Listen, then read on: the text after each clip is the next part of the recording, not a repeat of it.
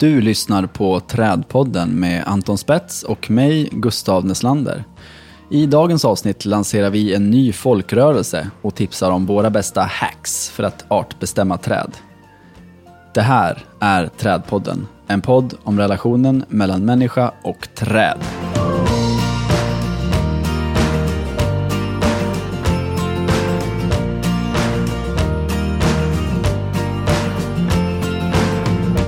Hej Anton!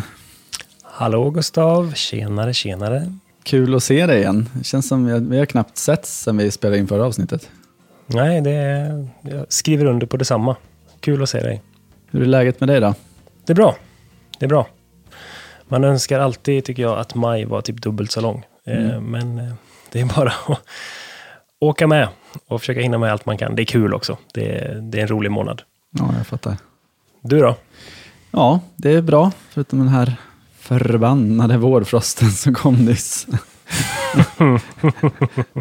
nej, Den lilla jag. ja, nej, jag ska inte klaga allt för mycket. Jag är ganska förskonad, men eh, det är så jäkla lurigt. Det har liksom varit så här sommarvärme här, verkligen 21-22 grader. Och eh, så växterna är ju i full gång Ja. och eh, tror att det är sommar. Och så Ja. kommer en sån här vårfrost som inte ens syns på SMHI. Liksom. Det står att det ska vara fem grader på natten, men någonstans har den liksom precis dippat ner där i tio minuter bara, typ, och sen upp igen. Ehm, Aj, aj, aj. Vad, vad blev du av med då? Eller vad fick stryk? eh, jag vet inte än vad jag blir av med, men eh, min Magnolia tripetala är lite lila i bladen. Jag har inte Mm. tappat några bladen. Sen har jag några kinesiska tonar som eh, inte mot toppen. Jag är också Nej. ganska brända. Och sen så hade jag planterat ut två stycken jätte, jättesmå eh, kejsarträd som jag, i min miniplantskola. Och de har bara fullkomligt så här, helt kolsvarta blad. Jag hoppas Nej. de kommer igen, vi får se. Ja, deppigt. Jag har en Magnolia stellata. Som tur är inget bladursprung än nästan, då, men den har ju helt lagt ner sin blomning. Mm. Det är riktigt sorgligt. Det ser ut som att någon har tagit den och doppat den i kaffe. Varje blomma.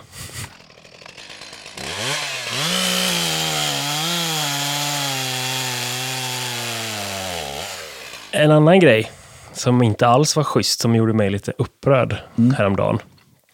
Um, ska vi inte hänga ut någon, men det var ett företag som skickade lite reklam.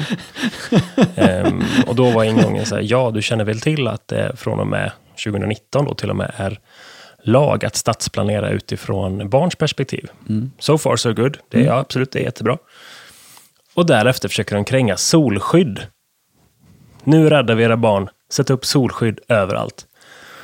Och jag, jag, fick, jag, Ja. fick, jag fick nästan gå ifrån datorn och bara säga, men har vi glömt det fatala? Liksom, vad är grunderna i att plantera träd på rätt plats som ger lagom mycket skugga? Så behöver du inte köpa något solskydd som blåser sönder efter ett år. Nej, det Som dessutom är helt omöjliga att göra vackra. Jag blir så...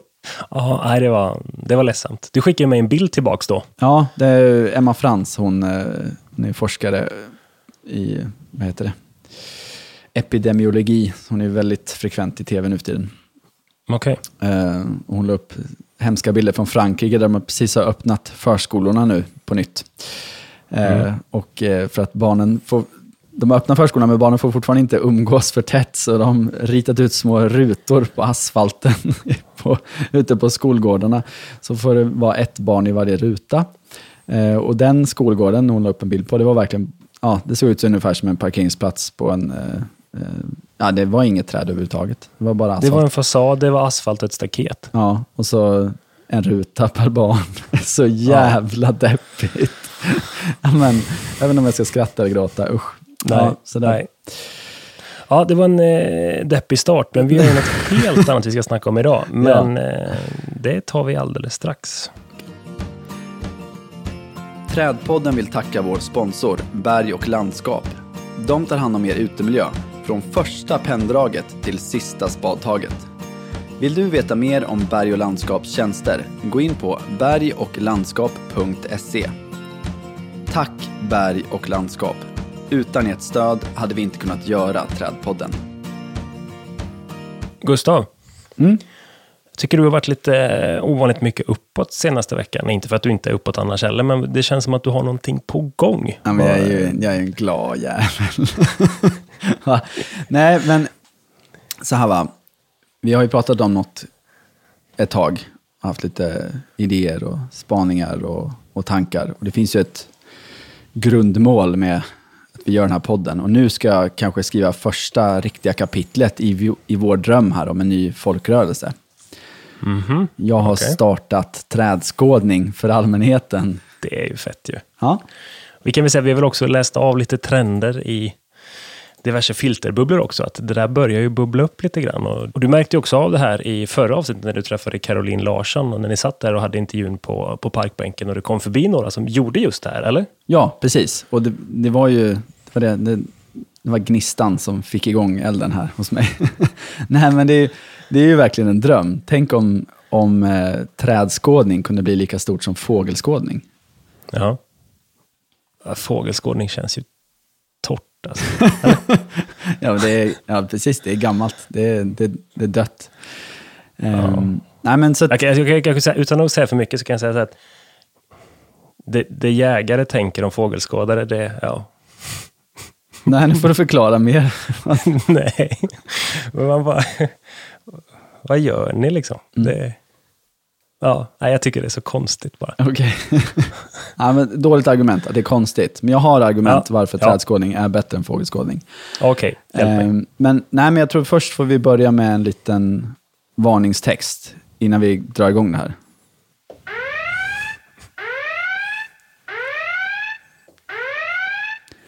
Varning. Trädskådning kan leda till en trafikfara. Det är mycket beroendeframkallande och du riskerar att få väldigt trötta familjemedlemmar som inte vill hänga med på dina utflykter. Shit. Ja.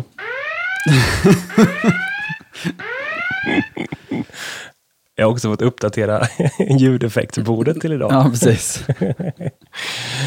ja, okej. Okay. Ja, jag förstår ungefär vad du menar. Mm. Nej, men så här va. Ehm. Vi, vi vill ju att fler ska lyfta blicken och titta upp i trädkronorna. Och vi vill att fler ska intressera sig för träd och ekosystemtjänster i staden överlag. Mm. Och eh, jag känner väl att den bästa vägen in, det är ju att börja artbestämma. Det är då man liksom, det är då det blir en lek, en sport. Mm. Blir det inte en tävling då? då? Nej, det tycker jag inte det ska vara. Utan jag tycker att det ska vara Nej. ett eh, community. Eh, ja. Och Alltså sporten i sig kan väl vara rent personligt, att man kan glädja sig åt att man har lyckats artbestämma någonting alldeles själv. Ja, just det. Ehm, men är man helt grön så ja, det kan vara svårt att börja med ett helt blankt papper och börja artbestämma. Var ska man börja någonstans? Liksom? Mm. Så då kommer man behöva ta hjälp av andra tror jag. Och eh, en bra start kanske är att lyssna på det här avsnittet, förhoppningsvis. Just det, och bli lite, lite triggad. Mm. Och sen vill vi också nämna då att vi, vi vill använda en hashtag kring det här. Ja. Eh, så hashtag trädskådning och det, det är ju där du ska slänga upp din fråga. Mm, precis. Det är väl en jättebra början och snarare än att inte att kanske då skryta, men kanske tipsa andra snarare. Åk till det här stället, här finns ett arborete som inte var så känt. Och börja grotta runt och botanisera där. Ja, precis. Dels det, och sen så finns det ju gott om de som är lite som oss. Att om någon skriver så här, vad är det här för träd? Då går man ju igång lite. Åh, vad ja. kul. Jag vill vara först. Jag vill vara mm. den som lyckas artbestämma eh, från en bild på Instagram. Just det. Eh, och det finns ganska många som oss tror jag. Så jag tänker att mm. de som inte kan artbestämma använder sig av den hashtaggen och att om det här blir stort, då skulle det kunna vara ett ganska effektivt sätt att artbestämma. För det är många ja. som följer den hashtaggen och hoppar på och vill vara med och artbestämma helt enkelt. Så det är Just väl det. Eh, målet. Eh, eller en, en bra grund i den här rörelsen. Då. Ja. Och precis som du säger, jag håller med dig när du säger att det är, det är en positiv känsla kring de här personerna som håller på med det här idag. Alltså man, man vill sprida kunskapen snarare än att slå någon på fingrarna. Mm. Och det, den ska man också vara rädd om. Mm. Ja, För det precis. kan ju också lätt vända sig bara, nej, nej, nej, det där är inte en Eskelus, det ser ju hur lätt som helst, da, da, da. Där vill vi inte hamna, utan Nej, det är snarare, titta vad jag upptäckt, liksom, stöd mig i det här, mm. vad, vad kan det vara? Men min upplevelse är ju att det finns ju ett community idag och det är väldigt välkomnande och schysst. Mm. Så att, eh, Ja, jag håller med. Det finns mycket goda grunder att fortsätta på. Ja. Ja. Ehm, Så att helt kort egentligen, trädskådning går alltså ut på att man ska ut i sin närhet, passande nog i dessa tider, Mhm. och eh, försöka artbestämma träden helt enkelt. Och lära Ja. sig så många av dem som möjligt. Det är det trädgården går ut på. Trädpodden vill tacka vår sponsor Mareld Landskapsarkitekter. Nordens främsta landskapsarkitektkontor och förstahandsval för kunder med högsta ambition vad gäller gestaltad livsmiljö. Är du nyfiken på Marelds många olika tjänster och projekt? Gå in på mareldlandskap.se. Tack Mareld Landskapsarkitekter. Utan ert stöd hade vi inte kunnat göra den här podden. Okej, men eh, touchar kanske lite där, men vadå, varför ska man göra det här då? Det är inte bara, vi kommer inte ha en lockdown forever liksom. Nej, nej, nej precis. Nej, men jag, jag gillar ändå att jämföra det med fågelskådning. Ja. Alltså fågelskådning är ju en stor rörelse, en stor sport i Sverige, eh, Ja. måste man ändå säga. Och eh, jag läste på lite här innan, och i Sverige finns det ungefär 250 häckande fågelarter. Sen kommer det ju några Mm. och gästar lite då och då, så här som har flugit fel och så. Så de har den här berömda 300-listan. Eh, man är, då kommer man med i, gänget liksom, om man har sett över 300 fåglar. Eller fågelarter, förlåt. Ehm, men det är ju ingenting jämfört med hur många trädarter man kan upptäcka i Sverige. Jag tror faktiskt att det finns de som har sett även över 400 i Sverige. Ja, det Faktiskt. Bra det finns jobbat. en, Ja, men eh, som du säger, de har ju en bit kvar. Ja, alltså för att jämföra då, bara i Malmö, nu är det ett extremt exempel och troligen den stad i Sverige som har flest trädarter, men i Malmö finns det drygt 700 trädarter. Det är ju Pokémon Go-nivå på det. Ja. Jag vet inte hur många Pokémons det finns i Pokémon Go, men det är nog där, Nej. där någonstans. Ehm, hur många trädarter finns det i Borås? Ja. Skulle vi inte stryka den här Mm. frågan? jag tror, vi har inte gjort en lika omfattande inventering, jag tror att du kan hitta 200-250 arter Mm. om du ger dig på det lite grann. Så visst, men, men samtidigt, möjligheterna är ju jättestora och ska du börja med det här så måste du inte sätta dig på ett tåg till Malmö, utan du kan ju börja hemma. Det är det som är så fett. Precis, och eh, många av de träden som är inventerade i stadens databaser, de, eller alla de träden står ju på allmän platsmark. Och det är ju Exakt. jättebra, vem som helst kan gå runt och titta. Eh, men på alla bostadsgårdar och kyrkogårdar och eh, i privata trädgårdar också står det ju en massvis med häftiga, spännande träd och de är ofta inte inne i samma databas. Nej, Ehm, exakt. så det finns mycket mer än man tror. Jag tänker också att man slipper det här himla, den hetsiga delen av fågelskåderiet. Jag tänker de här, nu var det 25 år sedan när man hade en beeper. Jag tror de fortfarande har någon, någon slags, det är väl en app idag, men det är nog samma system. Liksom, att det piper och så Ja. fyra på morgonen, jävlar i mig, jag måste köra till Kalmar. Liksom. Eh, Buskskvättan har kommit. Ja. Det finns en fågel som heter buskskvätt. ja, men det, det, är- det är ju väldigt jobbigt, precis. Och det är ju en fördel med träden, de står stilla helt enkelt. De, Ja. de står där de står. Ja. Men Sen kommer det ju, det planteras ju nya träd, så där får man ju vara med. Liksom. Åh, de planterar nya alléer, eller de har planterat i parken, det är kanske något nytt. Eh, Man får ut och Mm. jaga helt enkelt. Eh, och en annan rolig grej är att man kan komma tillbaks under flera årstider för att se skillnader på trädet. Och om du inte kan artbestämma så kan du alltid gå hem, läsa på, fråga någon och komma tillbaka. Trädet kommer stå kvar. Ja. ja, men säsongsdelen är ju... Det är jättetrevligt. Det tycker jag man... År efter år tycker jag säsongsdelen i det här bara blir roligare och roligare. Mm. Bara en sån sak som att titta på träd, då, då har man, får man kommit en bit i det här, men då, titta på träd utan löv. Ja, precis. Jag har ibland sagt att det, då tänker man att man är en röntgenläkare som går och kan så här, röntga alla sina liksom, eh, patienter på stan. Mm. Alltså, aha, oj, den hade en sned höft och den hade visst en bruten arm. Och, Ja, ja. Alltså, man kan ju liksom syna trädet och dess skavanker och kanske läsa av vad som har hänt med det. Och du kan se eh, trender i beskärningsmetoder. Och, eh, men då har man ju kommit en bit. ja verkligen. Eh, andra fördelar är att eh, du kan välja att trädskåda när det är bra väder. Du behöver inte ränna ut i blåsten för att just den här fågeln är där vid detta tillfället. Utan du kan välja att göra det, det. När, det när det passar dig. Ja. Ehm, och sen så är det Gears då? Jag gillar ju Gears. Vad behöver man för grejer? Ja, precis. Inte speciellt mycket, men det är en fördel kanske med en smartphone.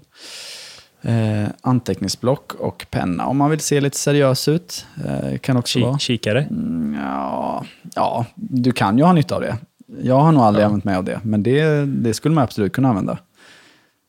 Jag, tror, jag har använt det men, någon gång, men då handlar det snarare om att man ska ut och titta på vitalitet och kanske se någonting i topparna någonstans på något som är jättestort. Mm. Möjligt. Eller att du inte kan komma så nära trädet, kan det också vara. Att du liksom måste stå en bra bit ifrån. Men det kan också, då kanske man drar lite blickar till sig om man står där och kikar med en kikare. Liksom. Mitt inne i stan. Ja. Men, och sen en annan fördel det är ju just det här att man... Alltså det, det blir ju ett slags resande. Eh, alla har ju hört det här gamla, har du sett Malmö, har du sett världen? Det gäller även träden. Det är ditt tillägg. Ja. Nej, men det finns ju träd från i stort sett alla kontinenter eh, här. Ja. Och det gäller nog ja, de flesta städer söder om zon 4 i alla fall. Just det. Ehm, Ja, den är bra. så det är ett resande. bra. När du, när du börjar få reda på var träden kommer ifrån så väcker det ännu mer intresse och tankar. Nyfikenhet. Och det är också, ja, och det är också en tanke. Alltså de, många av de personerna som vi har intervjuat hittills, eh, vi har ju inte haft 20 gäster i och med att vi var i vårt 21 avsnitt, men vi har i alla fall haft över 10. Och vi har ställt den där frågan om trädresemål. Och över hälften av dem vi har frågat säger ju, nej, jag försöker istället leta efter träd där jag råkar hamna. Mm. Och då går ju det också lite in i det här, alltså du råkar hamna någonstans på en jobbresa kanske. Mm. Eh, eller du genom, genomreser någonstans. Ja, men finns det något kul? Ja, där fanns en allé och där fanns den största det. Och, Ja, och ofta när man är någon annanstans så ser man ju, där, oj, den har jag aldrig sett förut. Oj, det är så Nej. den ser ut. Nej, vad roligt. Okej, lite så funkar Ja. det hos mig. Trädpodden tackar vår sponsor Bara Mineraler. Ett innovativt företag som utvecklar och säljer pimpstensbaserade substrat för trädplantering i stadsmiljöer och andra krävande platser. Pimpstenen gör att det livsnödvändiga vattnet och luften når ner till trädets rötter. Vill du spana in några lyckade trädplanteringar med bara mineraler substrat? Gå in på baramineraler.se. Tack Bara Mineraler. Utan ert stöd hade vi inte kunnat göra Trädpodden.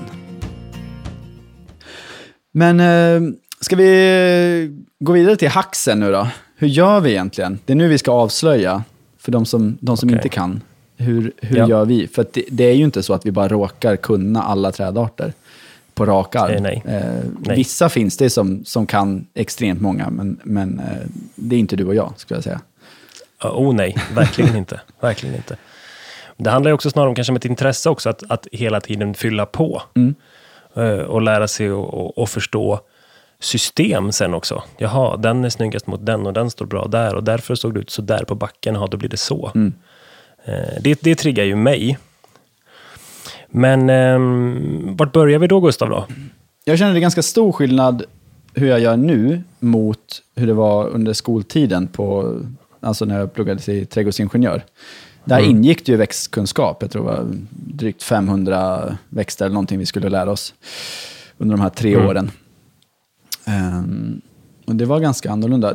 Förmodligen för att då var jag ett blankt papper. Alltså jag var inte som alla andra som kom dit och hade morfar och farfar var trädgårdsmästare och eh, man hade vuxit upp med någon som har lärt en latin från barnsben. Jag kunde ju knappt se skillnad på en lönn och en björk när jag började plugga. Liksom.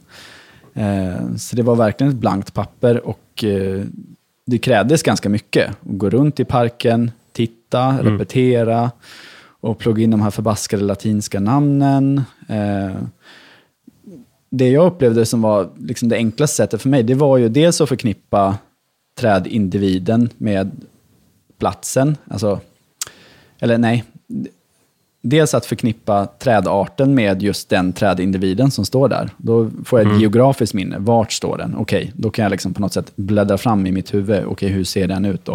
Eh, Men något jag jobbade väldigt mycket också med, det var ju att, eh, att rita av.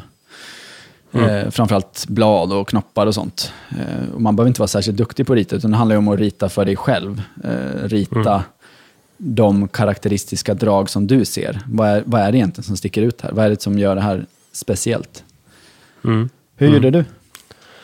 Jag tog snarare, lite som du var började på, man fick lära sig någon form av studieteknik först.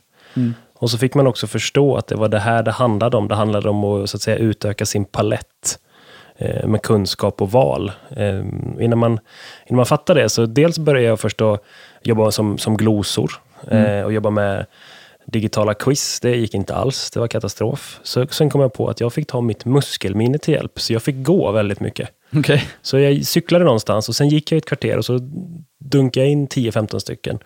Så skrev jag upp vilka gator jag hade gått på och vad jag hade tittat på. Och så gjorde de där looparna. Och det funkade faktiskt väldigt bra. Till en början, liksom, när man knäckte tanken. Ehm, mm. Men då, det man kan ta med sig från det då, kanske just för nybörjare, är väl då börja i din absoluta närhet, runt ditt eget kvarter. Lär dig Ja. de träden. Eh, och när de verkligen sitter, då kan du gå vidare. Liksom. Ja, precis. Och för då, då börjar man på det planet, vad, vad är det ens som finns där jag bor? Mm.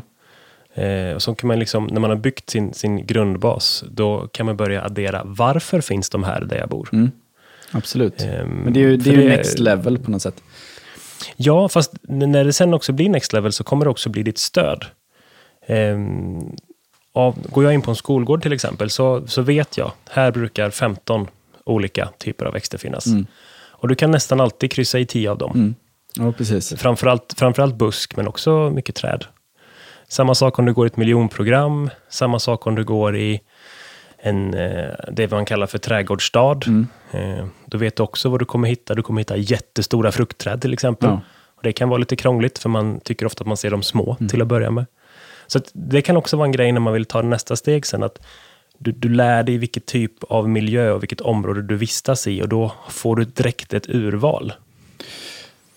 En annan sak som var väldigt nyttig under studietiden, det var att lära sig botaniken och morfologin som det heter, alltså läran om hur växter ser ut, eller vad man ska kalla det. Ehm, för att det lär ju en att särskilja växter på ett helt annat sätt. Mm. Alltså, jag har den här gamla boken då, Botanik, systematik, evolution och mångfald av Marie Widén och Björn Widén. Eh, den har jag kvar sedan jag pluggade på Alnarp. Och där finns det inte mindre än 11 olika bladkanter. Liksom olika Mm. typer av bladkanter. Och då pratar vi inte flikighet eller så, utan det är olika typer av sågtandningar eller, eller om det är helbreddade. Naggad, tandad, sågad, dubbelsågad. Precis. Och de där minns ju inte jag idag, alltså vad alla heter. Men däremot så, så har det ju lärt mig någonting att särskilja växter. Ja. Och man plockar också med sig en sak och det handlar om att jag vet vart kunskapen finns. För det kan också vara en frustration när man ska köra så bara, ja, jag vill veta vad det här är. Mm. Jag vet inte ens vart jag vänder mig. Precis, men eh, apropå det då, ska vi gå vidare till hur vi gör idag? Eh, var Ja. hittar vi vår information? Det tycker jag verkligen.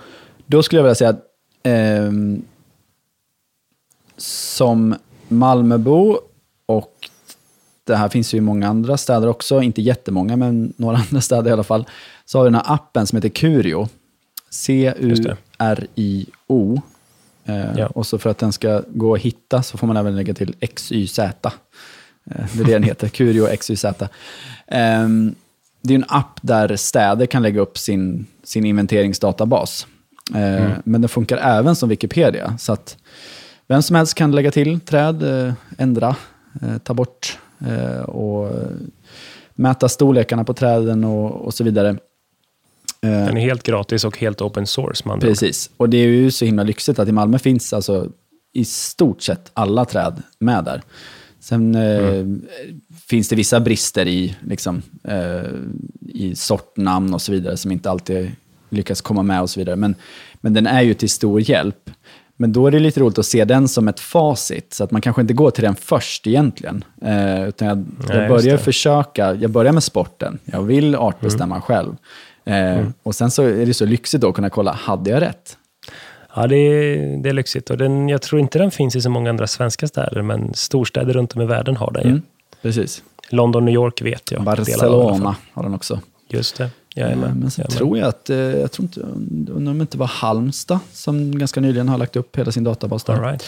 Ja, Ehm, ja. Så att, eh, nej, det, det växer och får vi igång den här hashtaggen och en rörelse, då är det ju upp till alla oss lyssnare och alla oss trädintresserade att fortsätta fylla på där helt enkelt. Just det, hjälpa till.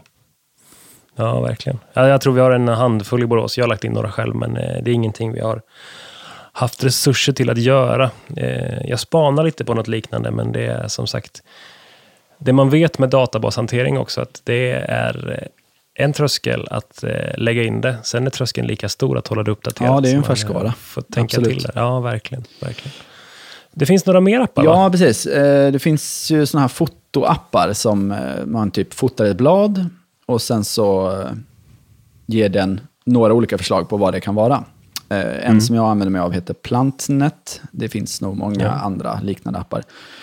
Eh, grejen med dem är ju att de är ganska användbara för den som har ganska god växtkännedom, för då kan man använda sig av uteslutningsmetoden. Jag fotar ett blad, får fram fem, sex olika förslag eh, och kan liksom fyra eller fem av dem helt utesluta att nej, det kan absolut inte vara. Det där är en exotisk växt, eller det där är en inneväxt. Och, eh, och till slut nyckla mig fram till, till vilken det är helt enkelt. Mm, mm. Um, men ja, jag, så jag, jag tror att den är för... svår att använda för nybörjare. Jag testade det för tre, fyra år sedan och då var de inte alls bra. Sen tröttnade jag lite, men eh, Ja, de har blivit det är gött bättre. att höra att det, ja, att, det funkar, att det funkar. Det är väl samma teknik som ansiktsigenkänning, ish, tänker jag. Ja, bildsök, ja. Ja, ja, ja. Cool. Googla är ju också någonting, eh, när du lärde känna varandra, så var det så här, du, jag har en tanke om det här. Ja, ah, googla det. Och så skulle man sitta, och du utvecklade ju en sjuk metodik för att beskriva hur man skulle bildgoogla och vilken bild i systemet man skulle kolla på. Ja, ja, just det. jo, men det, det var innan... Eh videomötenas tid så handlar det mycket om att, vilken bild ser du? Ja, men bildgoogla på det här. Okej, okay, kolla på den, eh, nej inte den första, kolla på den tredje bilden uppifrån. Ja, där, så, så ungefär ser den ut. Ja. Ehm, det kan man jobba med lite grann. Men det är som sagt, med Googles eh, bildsök så krävs det också ganska mycket källkritik. Det hamnar mm. väldigt mycket som är fel där. Ja. Och, eh, och, och, har du ingen aning om vad det är du står och tittar på, ja då är det ju väldigt svårt att använda sig av Google. Ja, precis. precis. Men det är ju det är en bra verifikation kanske emellanåt. Mm. Ja, men absolut. Mm. Ja, jag har vissa sms-slingor eller så här chattgrupper. Mm. Eh, men, där, men där är det rena battlet igen. Någon slänger upp kom igen då grabbar, vad är det här ja. då? Och så det bara smattrar i telefonen. Är man inte med då så blir man bara sur och lägger ner den. Jag är ofta lite för långsam där, så jag brukar losa dem. Men det är just det där, fråga en vän. Alltså skicka en bild. Bara, vad jag så kika på det här, vad tror du det här mm. är? Jag har en tanke liksom. Ja, men det ja, men liksom, det är väck de här hungriga artbestämningslejonerna. De finns där ute. vi är jättesugna på att hoppa på och, och vara först. Mm. Um. Och där kommer ju kanske sociala medier in då och faktiskt Instagram. Ja, och det, där tycker jag ju att Instagram är nummer ett. Det är den absolut mm. bästa. Och är man överhuvudtaget trädgårdsintresserad så tycker jag att man ska använda sig av Instagram. Det finns så mycket bra att hämta där. Eh, utan Verkligen. massa tjafs som det lätt kan bli på Facebook och diskussioner. Utan Instagram är mer, det är bilder, det är trevligt. Eh, och jag har använt mig av det flertal gånger man skriver där, mm. vad är det här? Och det går rätt fort. Mm. Uh, ja. Så att, gör så, har du ett privat Instagramkonto som du vill fortsätta hålla privat, och det är svårt att använda sig av hashtags. Starta ett nytt Instagramkonto där du bara uh, håller på med träd och växtbilder. Så har jag gjort till exempel. Um, och så börjar du använda den här hashtag trädskådning. Och, uh, mm. Och, och, och, följ rätt personer. Börja liksom leta runt lite. och så småningom så hittar man ju liksom en, ett crew, ett gäng med bra personer som är snabba på att svara. Mm, precis. Det tänker jag också är en rolig grej, att man... Eh, vi har gjort det några gånger, begärt in bilder på, på träd som står i andra städer och så får vi tillbaka det på Instagram. Men den här står här. Mm. Eh, det är också schysst när man vill liksom, det är också lite längre fram när man vill jämföra höstfärger och när man vill jämföra olika zoner, olika placeringar. En står i gatumiljö, en står i parkmiljö. Frågar man på sociala medier så kan man också få ganska mycket schyssta svar med en gång mm. faktiskt. Ja, verkligen. Eh, böcker då? Använder du böcker? Mm. Ja, absolut. Eh, det gör jag. Och så här, tittar jag i mitt yrke så får jag ganska ofta... Eh, det är ganska ofta ganska... Det ska inte alls låta drygt, men det är väldigt ofta ganska enkla frågor. Mm. Jag tror att det är det här. Ja, men det är så, tänk så här. Mm. Och då landar vi väldigt ofta på inhemska arter. Eh, eller någonting som liksom går ganska nära det. Ja, det här ser ut som en bok, men det stämmer inte. Nej, men det är en blodbok. Mm. Eller, det här ser ut som en björk, men det stämmer inte. Nej, det är en nordnärsbjörk. Mm. Um, men när det blir lite krångliga grejer så tycker jag att uh, det är en bok vi tipsat om innan. Collins Tree Guide är, är schysst. Den uh, brukar jag ta hjälp av. Även när det kommer till kanske lite klurigare när man kommer in på latin, också en annan bok vi har tipsat om, och det Latins for Gardeners, men då handlar det snarare om, om att förstå system. Om jag får stanna lite där vid Colin Strigard, så tycker jag mm. det är både en för och nackdel, att de jobbar inte jättesystematiskt liksom, efter eh, taxonomi, efter de latinska namnen och så vidare, efter släkte, utan det, det är ganska mycket, ja, den, de här liknar varandra, så de hamnar bredvid varandra i boken. Eh, ja. Så för den som är ute och försöker artbestämma så är det en fördel. Eh, för den som sitter och vill läsa på om träd som man redan känner till så är det jätteirriterande. Men det, um, mm. Den är jättebra och det är fantastiska illustrationer. Um, I pocketversionen som jag har är ju lite väl små illustrationer möjligtvis. Men uh, jag ska köpa ja, den inbundna, jo. lite större. Fördelen är också, tycker jag, att det finns i princip på samtliga träd så finns det en habitusbild, alltså du ser hela trädet från stambas upp till kronan. Mm. Det finns ofta en, eh, en bladbild och det finns ofta en stambild. Och sen kan du ha några tells utifrån det, en frukt kanske, till exempel. Så det finns många saker att gå på och det tycker jag är en fördel. Det gör den väldigt lättanvänd. Ja, verkligen. En annan bok som jag har spanat på ganska länge, som jag äntligen fick i födelsedagspresent nu, det är den stora knoppboken som är skriven av mannen med det passande namnet Claes Löv. Um, och det här är alltså en bok uh, med bara vinterkvist av träd. Och då tänker man så här... Han glömde vad han hette när han skrev den. Precis. Lövmannen. Struntade mm. i löven. Um, nej, men det är en helt enastående bok. Verkligen bra sammanställd. Lite över 200 trädarter, om jag inte missminner mig. Um, och eh, nej till och med 332 taxa. Oh. Eh, med jättebra beskrivningar. Och grejen är att man kan ha ganska bra nytta av den här även sommartid. För det är just sånt här mm. parställda knoppar, eh, mycket av den, den varan, hur träden ja. växer helt enkelt. Ja. Um, och sen så finns det en fantastisk nyckel i den här. Skulle säga den, den bästa nyckeln att använda på, på lignoser mer eller mindre. Ja, för att ge sig på fältfloran och börja nyckla på lignoser, det kommer inte gå så bra. Den som många har. Det blir betydligt mycket krångligare. Det här är en betydligt mycket lättare nyckel tycker jag, om man jämför med den svenska fältfloran. Ja, och sen den stora knoppboken innehåller ju de träden vi har i våra städer. Väldigt många mm, av dem. Mm. Eh, I den svenska floran är det väldigt många träd som saknas i så mm. fall. Eh, för det är ju ja. i stort sett bara vildväxande inhemska träd som nämns där och det är, eh, det är ganska få jämfört med hur mm. många vi har planterade i våra städer. Ja. Jo, men den där är, den där är klockren. Jag kan säga jag använder inte den sådär jätteofta, men eh, ska man ge sig på advanced trädskådning så tycker jag det där är en jättebra bok att ha i grund, grundpaletten att välja bland. Du har ju nämnt din superbok, Gustav. Ja, just det. Ja. Vandenberg on Trees. Jag, Yes, jag har inte lyckats köpa den än. Och klart, den, den kostar ju lite kronor, som du sa. Mm. Men där ser jag snarare en fördel, lite det vi talade om innan, att när du kommer ner och ska ha tag i namnsorter, Precis. som du sa, då finns ju rubbet. För det, jag tänkte också nämna plantskolekataloger här, för det tycker jag också är en ganska bra grej. Eh, men då kommer du också ner på namnsorter. Mm. Eh, och det är kanske snarare om du letar efter någon specifik funktion. Eh, hos ett träd, eller du vill ha någonting som är rödbladigt, lite större, lite smalare, lite annan blomfärg kanske. Mm. Då är en plantskolekatalog ganska schysst. Ja, men verkligen. Sen är ju, plantskolekataloger har ju väldigt sällan alla de här bilderna man önskar. Nej, eh, utan nej. det är ju mest text. Um, så där sticker ju Vandenberg ut. Den är väldigt bra. Mm. um. mm.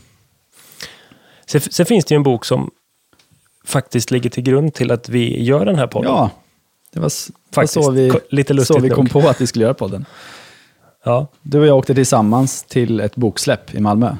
Eh, Och det var ju, det var ju Patrik Bellan, det var eh, Malmö stads förra stadsträdgårdsmästare som heter, jag tror han heter Gunnar Eriksson. Men det, Det stämmer. Anton. Bra. Yes, pew. Och sen har vi även den fenomenala Camilla Andersson. Eh, det är de tre som har precis. skrivit trädbeskrivningarna i den här boken.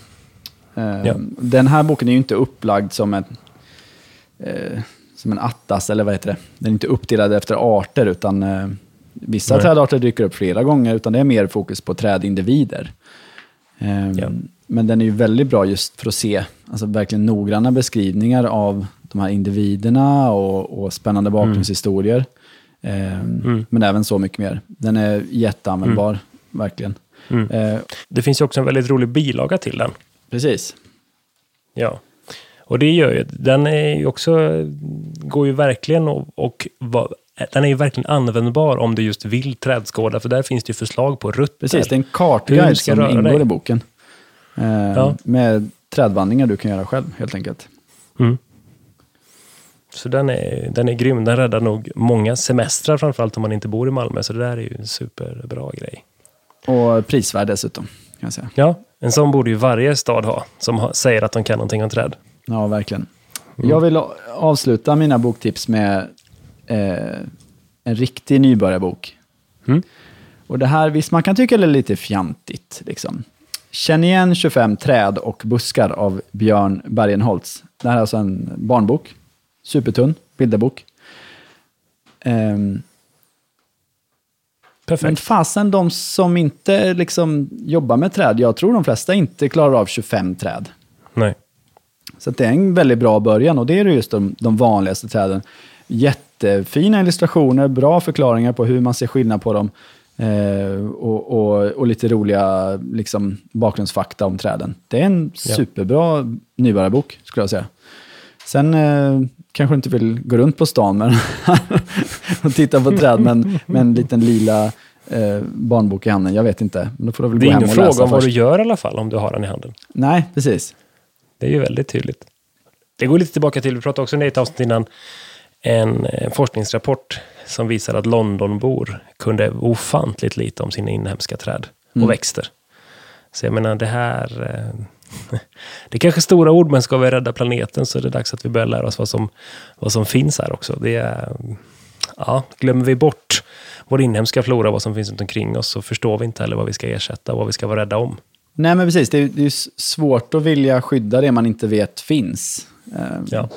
Men det finns ju en anledning till att det finns jätterörelser för att bevara tigrar och eh, snöleoparder och så vidare. De är både vackra, gulliga och eh, alla känner till dem. Liksom. De är ju posternamnen för, för eh, den biologiska mångfalden.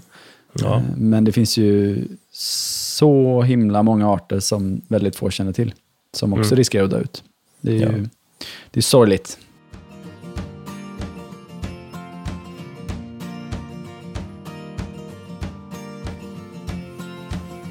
All right. Ehm, jag ser en liten utmaning här, Gustav, som vi ofta snackar om. Ehm, hur, varför ska man lära sig två språk? Björken är ju en björk. Ja, men precis. Och det här tänker jag just för, för nybörjarna. Eh, Mm. det är, jag har inget riktigt bra råd att ge där. Eh, för att vill, alltså, är man nybörjare och känner att ah, jag behöver bara lära mig 50 träd, ja, då finns det inte så stor anledning att lära sig de latinska namnen skulle jag säga. Men är man sugen på verkligen liksom djupdyka och, och vill lära sig riktigt många, då behöver man nästan lära sig de latinska namnen. Mm. För de svenska namnen säger väldigt lite om släkte, Mm. eh, om hur träd är, är närbesläktade eller ej och hur de hör ihop och hur de morfologiskt ser ut. Eh, tyvärr, och det finns väldigt mycket liksom, missuppfattningar i de svenska namnen Ja. också. Och dessutom Ja. är det många träd som har flera olika namn eh, som krånglar till Mm. ännu mer. Och det kan man också säga, det är en liknelse där som kanske är lite svag, men jag tänker ändå dra den. Ehm, när jag började cykla till exempel, och ville cykla för träning, ja men då köpte man sig en hoj. Så, ja, det gick väl ganska bra. Ja, mm. Men så vill man bli lite bättre. Ja, köp clips till exempel. Mm. Köp snabba, tajta kläder. Ja, men när jag lärde mig cykla med clipsen, då blev jag liksom mycket bättre. Det var liksom nästa nivå, då fattar man grejen. Okej. Eh, om, man, om man fortsätter med, då använder man hela benet. Du tryckte ner och drog upp. Du Ja, det. cyklar dubbelt så fort, höll jag på att säga. Eh, nej, men om vi återgår till björk. Eh, det, det latinska namnet också gör det. De förklarar familjen, men de förklarar också kanske ett växtsätt, kanske en bladform. Eh, om vi, alltså betula pendula. Lär du dig vad pendula betyder? Hängande växtsätt, fallande. Då kan du se det på andra träd också. Jaha, heter den också pendula? Vad intressant. Precis. Så då kommer liksom synergierna per automatik. Ja, men eh, så att det, det är väl lite upp till var och en. Men vill man bli riktigt vass, då är det lika bra att börja med de latinska namnen på en gång. Och jag som började med växtkännedom under studietiden eh, och aldrig hade hållit på med det innan, kan ju inte ens de svenska namnen, för jag la ingen som helst vikt vid att lära mig dem. Eh, det är väldigt många träd jag inte kan de svenska namnen på, utan bara de latinska. Vilket kan vara ett eh, aber ibland. Har vi några andra tips till nybörjaren? Ja, eh, vi har nästan nämnt några tips redan, men jag kan väl understryka dem. Börja med det vanligaste. Börja med det du har i din egen trädgård, eller börja med det som du har på vägen till jobbet eller vägen till skolan. Eller du kanske har ett eh, sommarställe som du förhoppningsvis får åka till i år. Börja kika där. Ehm, och, och alltså, lär dig de vanligaste, lär dig det inhemska först. Mm. Det tror jag också är en bra riktlinje. Och eh, att kanske sen när man, när man vill börja gå utanför de vanliga inhemska träden, att man nördar in på ett släkte i taget. Eh, Man kanske bör, först börjar med björkar och så lär man sig fem olika björkar. Eh, sen börjar man med lönnar och lär sig en, två, tre, fyra olika lönnarter. Eh, det kommer man ganska långt med. Mm. Då lär man sig Ja. se både skillnader och likheter då, mellan de här närbesläktade träden. Sen kan nästa steg vara, man kommer ganska fort till nästa steg nu, men det blir så här, vad finns runt omkring? Varför står det här trädet här? Är det planterat eller är det frösått? Det är ganska intressant. Lär man sig att förstå det också, då kan man också läsa av landskap. Alltså, titta på gammal, det vi ofta nämner som ruderatmark. Så att det har legat, det har legat ett hus där det har rivits, det är en öde tomt. Vad finns där? Man, jag, jag kan titta på ett, eh, ett landskapsutsnitt och se, men här har legat ett hus, här har det inte legat ett hus. Ja.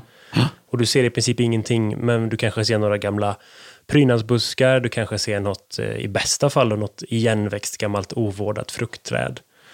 Eh, Men bara det att det står en, en, en trädstruktur där du kanske kan utskönja ett vårdträd, så förstår man, här har det hänt någonting, här har landskapet hävdats och här har människan varit innan.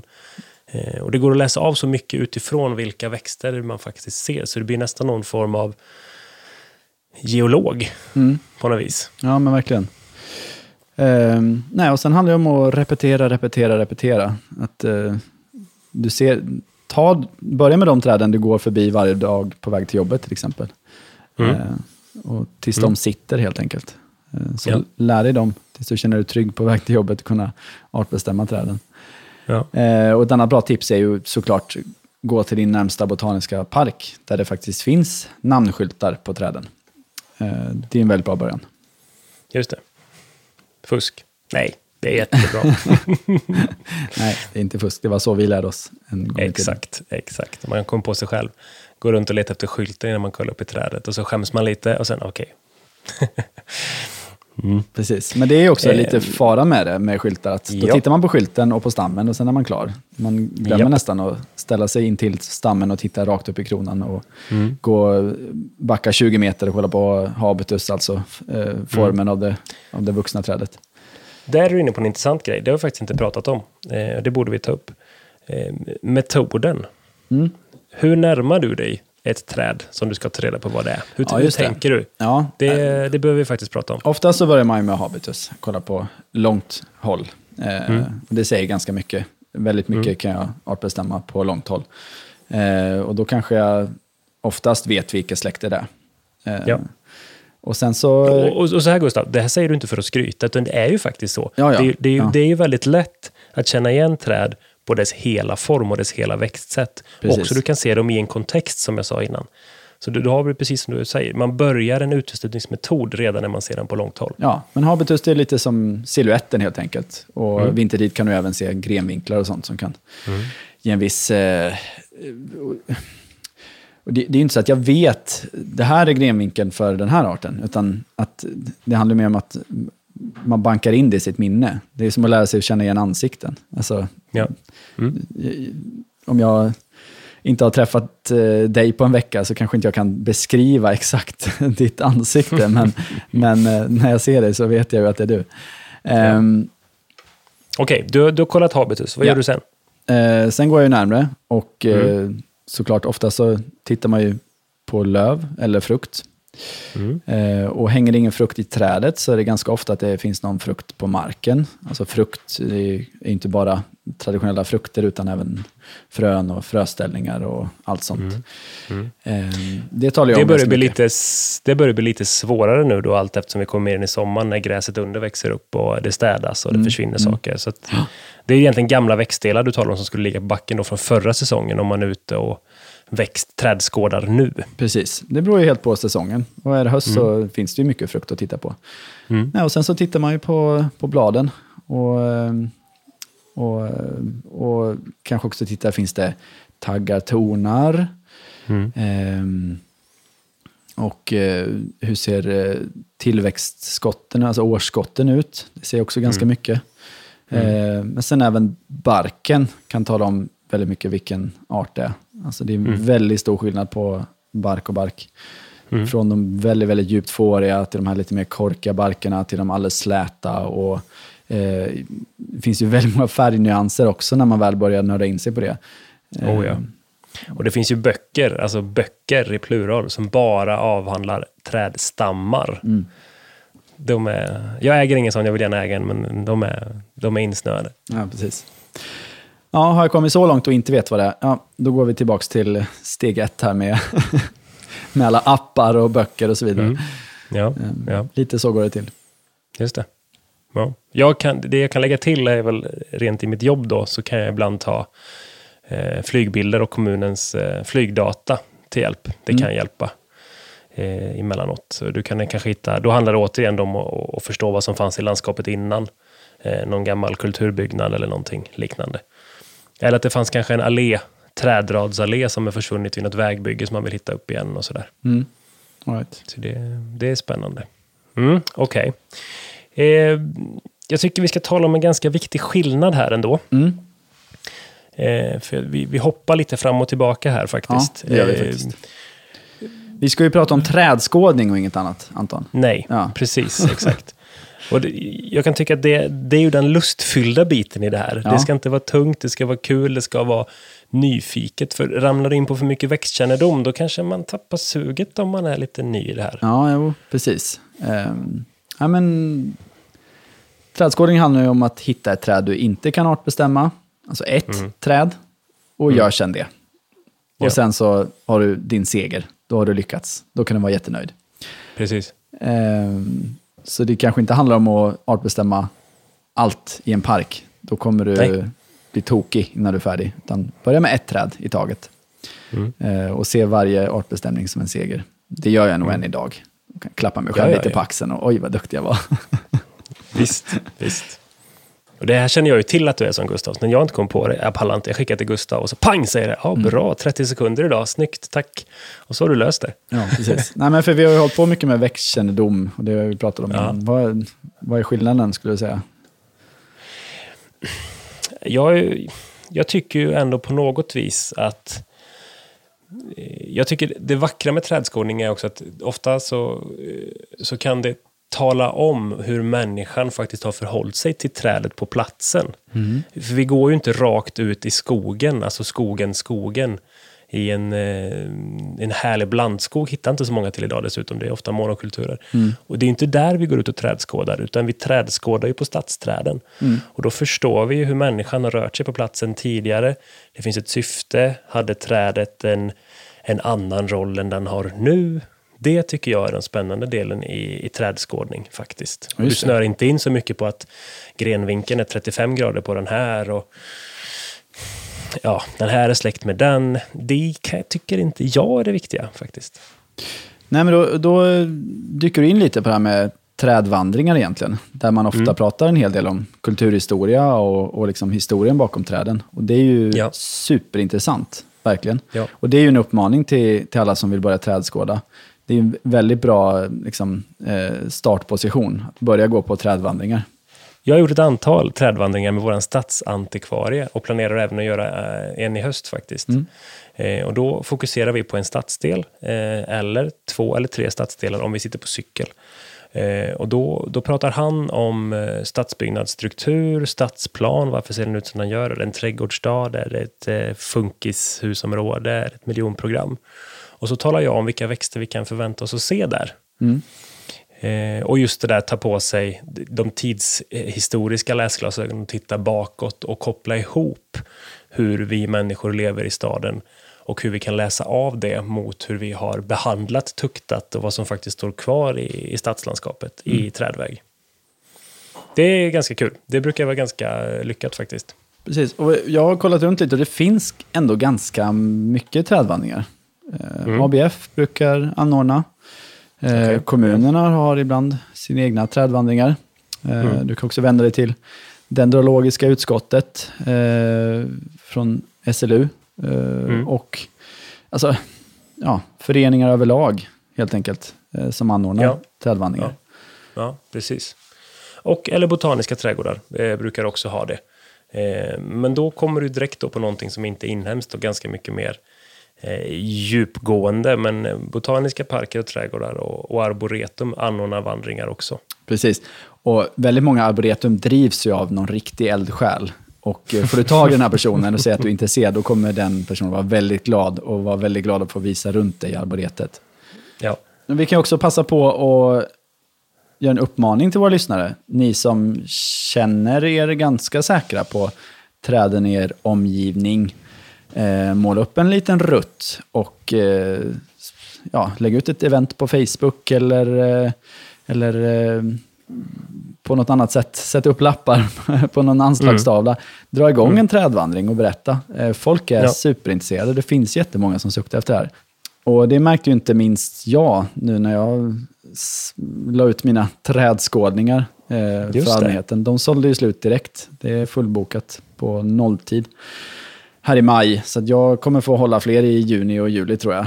Eh, beroende på hur semesterplanerna ser ut. Men jag kommer garanterat lägga upp fler tillfällen. Det är ju jätteroligt. Eh, ja verkligen. Det var ett stort intresse. och det Ja. jag tänker mitt fokus just ska vara att försöka lära ut det vi pratar om här i avsnittet. Hur ska de som följer med lära sig att själva trädskåda utan guide? Det är mycket där Mm. fokuset ligger helt enkelt. Ja, ja. Ja, eh, jag kommer hålla en planerad. Jag hoppas det kan bli ytterligare någon. Eh, och då kommer jag hålla den i september eh, under något som heter Kretsloppsveckan i Borås. Mm. Eh, och då kommer vi ha trädskådning med fokus på ekosystemtjänster. Så det finns lite olika sådana vandringar som är gjorda i andra städer vet jag och de har satt upp stora skyltar till exempel. Den här eken renar så här mycket ton luft eller vatten i liter per år åt dig. Och så står man och pratar om det. Ja. Ehm, det kommer jag fokusera på i september. Superspännande. Det är ju jätteroligt Mm. att kunna dra fram lite sådana siffror. I det här trädet så eh, finns det sex ton kol inbundet. Liksom. Det, är ju, Exakt. det är ju skitfräckt. Ja. Ja, men jag, jag tror på den idén att du, att du sätter lite mer trädet i, ett, eh, i, ett, i en kontext och man förstår varför vi är så noga med de här rackarna. Att de ska få vara kvar. Verkligen. Framförallt de stora.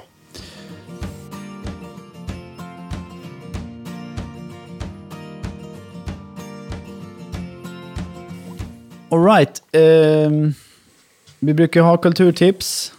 Och det har ju Mm. varit en hel del boktips här Ja, ni det har fått en drös. avsnittet. Precis. Men så de två boktipsen vi har valt den här veckan, det är två böcker vi redan har pratat om. Då. Men det är ju Den stora knoppboken av Claes Löv och Träd i Malmö då, av eh, Mm. Camilla Andersson, Patrik Bellan och Gunnar Eriksson. Ja, precis.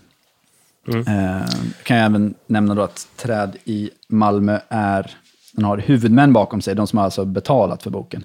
Det är ABF Malmö, Malmö Förskönings och Planteringsförening, Malmö stad och Kira förlag. Mm, det. Däremot, Claes Löfs bok, den har han finansierat helt själv.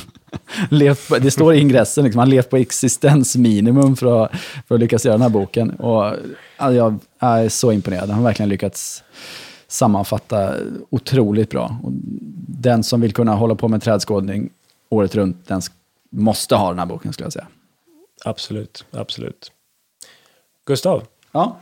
nästa avsnitt är faktiskt säsongens sista, tror det eller ej. Ja, det känns nästan lite sorgligt. Jesus, vad tiden har gått fort alltså.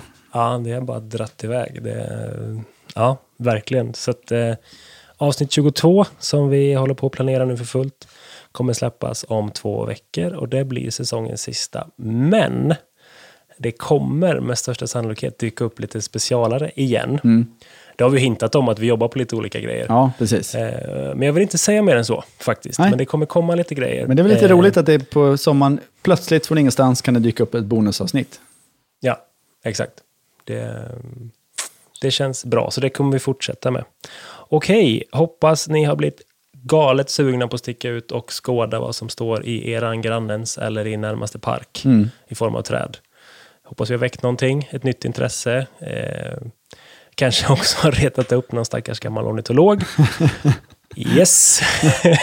I så fall kan du mejla till tradpodden.gmail.com eller kika på vår Instagram så får vi ta emot risen och rosen där. Ja, precis. All right. Ja, men då tackar vi så mycket för oss, eller hur? Det gör vi. Tack så mycket. Ha det så bra. Hej då! Hej då!